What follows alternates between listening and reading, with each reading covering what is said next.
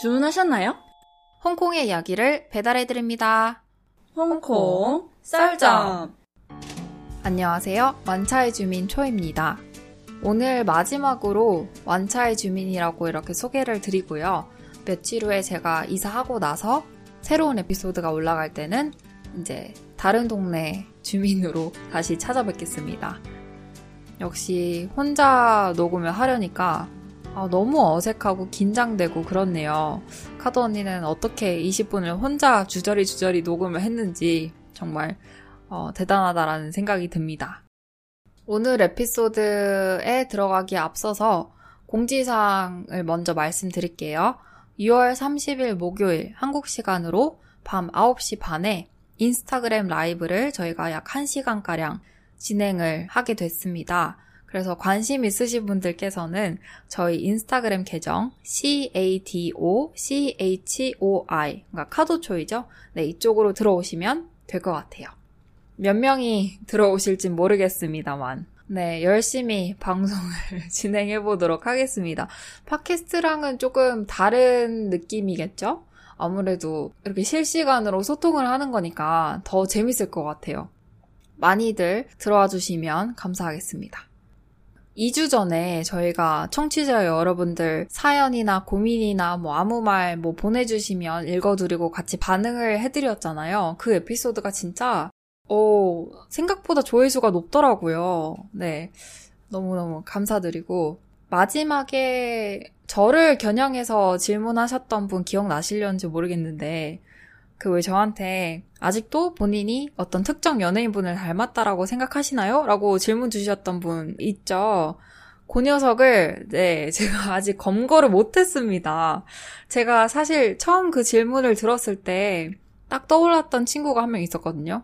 근데 그 친구를 취조를 했는데 아니라고, 절대 본인이 아니라고 너무 억울하게 얘기를 하더라고요. 본인은 사실 그 질문이 아니라 다른 거를 이제 질문을 했대요.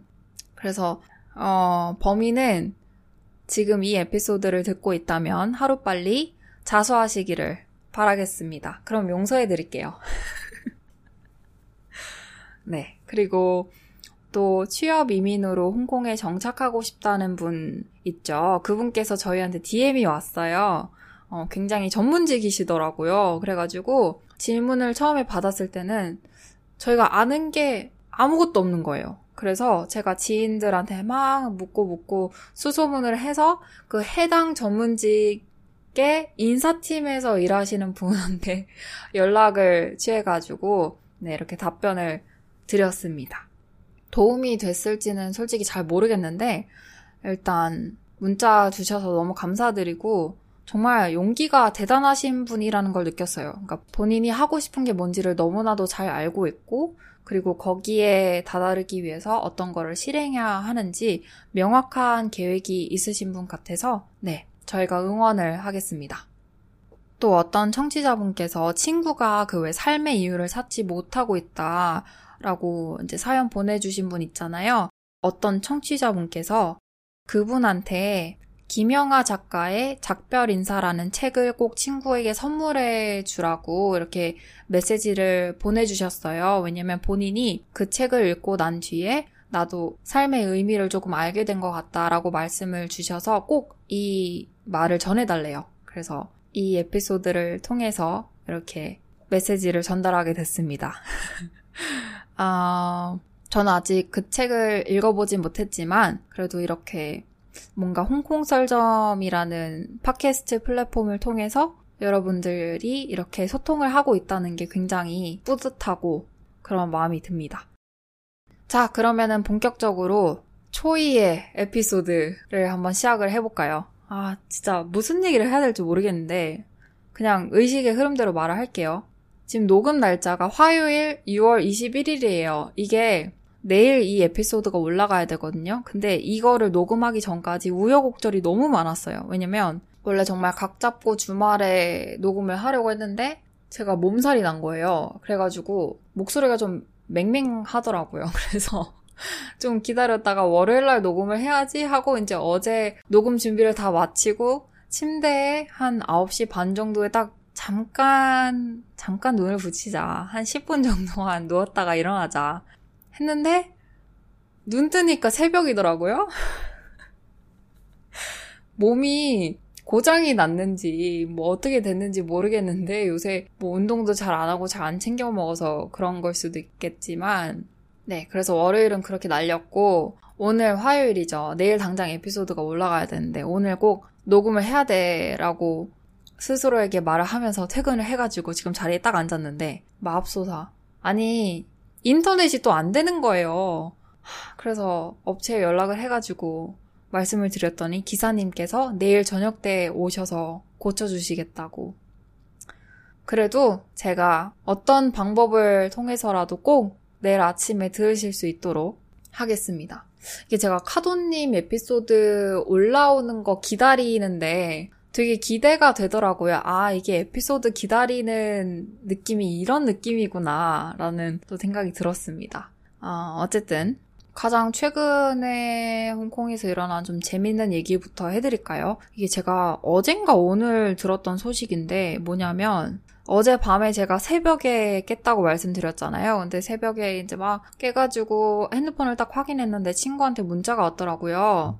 보니까 저희가 며칠 전에 그 인스타그램에 올렸던 홍콩의 전보 수상 레스토랑 기억나시나요? 그 40 몇 년 동안 정말 홍콩의 명물이었죠. 에버딘 쪽에 위치한 수상 레스토랑이 경영난으로 인해서 문을 닫았어요. 닫았는데 이게 바다로 침몰을 했대요. 그러니까 이거 어떻게 된 일이냐면 원래는 이게 홍콩을 떠나가지고 동남아로 예인되려고 했었는데 가다가 갑자기 바다에 침몰이 됐다. 이 수상 레스토랑이 갑자기 하루 몇, 며칠 사이에 그냥 바닷속으로 이제 빠져가지고 이게 수심 한 1000m인가 거기까지 내려가가지고 인양 작업도 어렵대요. 그래서 영원히 이제 바다에 잠들게 된 거죠. 그래서 이 소식을 듣고 좀 깜짝 놀랐어요. 그러니까 저는 딱히 뭐 이 수상 레스토랑에 뭐 대단한 추억을 가지고 있지 않은 사람이지만 그래도 너무 황당하고 어이가 없더라고요. 뭔가 제 친구 말로는 이러려고 항해를 떠난 거냐, 뭐, 이런 얘기도 있었고, 진짜 요새 홍콩에 정말 이상한 일들이 많이 일어나는 것 같아요. 어쨌든 46년의 세월을 홍콩과 같이 함께한 전복 킹덤이 그렇게 마지막 순간까지 뭐 홍콩과 함께 하고자 하는 의미로 읽힌다라는 뭐 이런 기사들이 많이 올라오고 있습니다. 그래서 홍콩 관련된 소식을 잠깐 전해드렸고요. 음, 제 얘기를 조금 해볼까요? 저의 근황, 아니면은 제가 최근에 생각하고 있는 거, 나의 뇌구조, 뭐, 뭐 이런 것들. 어, 뭐 최근 얘기를 하자면 사실 이사 얘기가 가장 큰 토픽이죠. 왜냐면 제가 가장 많은 시간을 보내고 있는 게 이제 이사 관련된 일이니까. 근데 이거는 좀 빡치고 빡치는 일들이 많아서 이거는 나중에 카도님이랑 같이 얘기를 하면 더 재밌을 것 같고요. 어, 다른 얘기를 좀 해볼게요. 친구랑 같이 범죄도시 2를 봤어요. 홍콩에도 개봉을 했거든요. 그래가지고 친구랑 같이 보러 가자. 근데 문제는 일단 제가 범죄도시 1을 안 봤고요. 그리고 더 큰 문제는 폭력적이고 잔인한 그런 영화를 잘 못 보는 스타일이어가지고, 아, 이걸 내가 과연 볼 수 있을까. 하지만 그래도 개봉했으니 일단 가자 해서 갔죠. 아니, 일단 영화표가 너무 비싸요. 요새 홍콩 영화표가 거의 뭐 한 2만원에서 2만 5천원, 6천원 요 정도로 생각을 하시면 될 것 같아요. 그래서 한국보다 지금 굉장히 비싼데 그렇다고 또 시설이 막 엄청 좋은 것도 아닌데 너무 비싸요. 뭐 어쨌든 어, 보러 갔어요. 네, 보러 갔는데 뭐 스포는 크게 안 할게요. 근데 첫 장면에 그 납치당하는 장면이 나오잖아요. 그 납치 딱 당해가지고 차 안에서 막 구타를 당하는데 그 장면조차도 볼 수가 없어서 눈을 가리고 보고 거의 대부분 다 눈을 가리고 봤어요. 근데 이제 중간에 그 손석구님이랑 마동석님이랑 서로 이제 액션하는 씬 있잖아요. 그 집 안에서.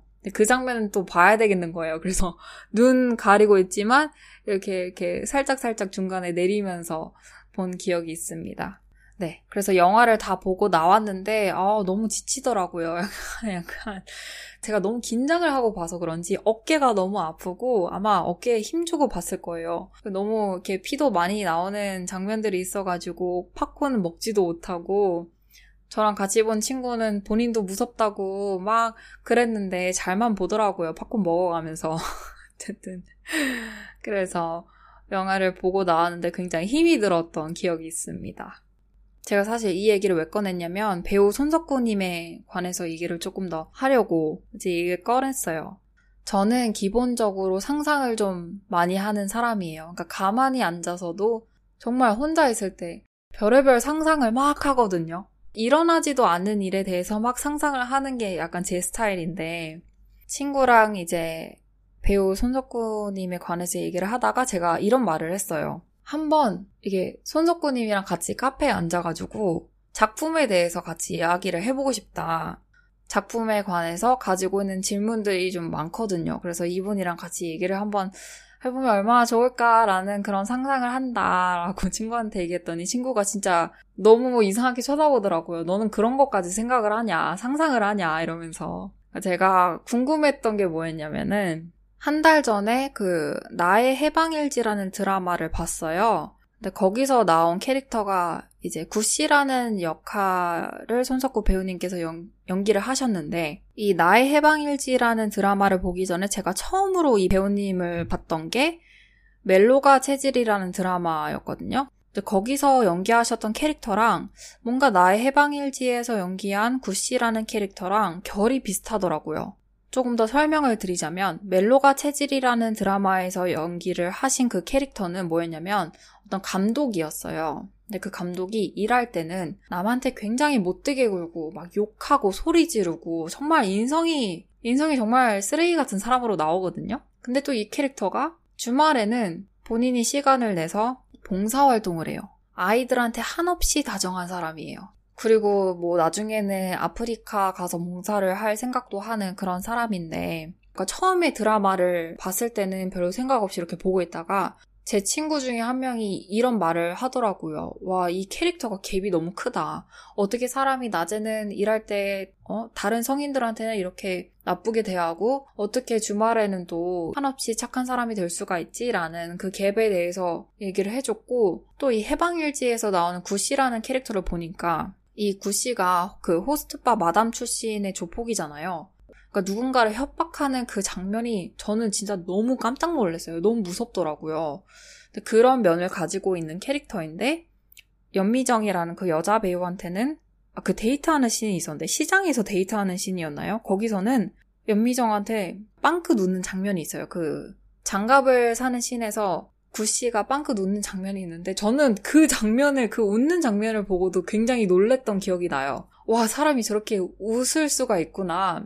아, 물론 사람이니까 웃을 수 있죠. 근데 여태까지 한 십 몇 화 동안 웃는 장면 하나도 없이 그런 내용만 담았다가 이렇게 정말 뜬금없이 빵긋 웃으니까 어쨌든 저한테는 그렇게 갭이 많이 느껴지는 캐릭터여가지고 그냥 만약에 제가 언젠가 기회가 된다면 물론 그런 기회는 오지 않을 것 같지만 그냥 상상을 하는 거죠. 본인이 작품을 선택할 때, 본인이 이 캐릭터를 연구를 할 때, 배우님도 똑같이 이런 갭을 느끼는지, 이 갭을 어떻게 해석을 해서 이렇게 캐릭터로 변신해가지고 연기를 하는지, 그게 굉장히 궁금하더라고요. 근데 뭐 이런 거는 비단 배우뿐만 아니라 작가님도 그렇고, 감독님도 그렇고, 예술을 하시는 분들이라면 저는 네, 그냥 만나서 막 이런저런 질문을 되게 많이 하고 싶어요. 도대체 그 사람들은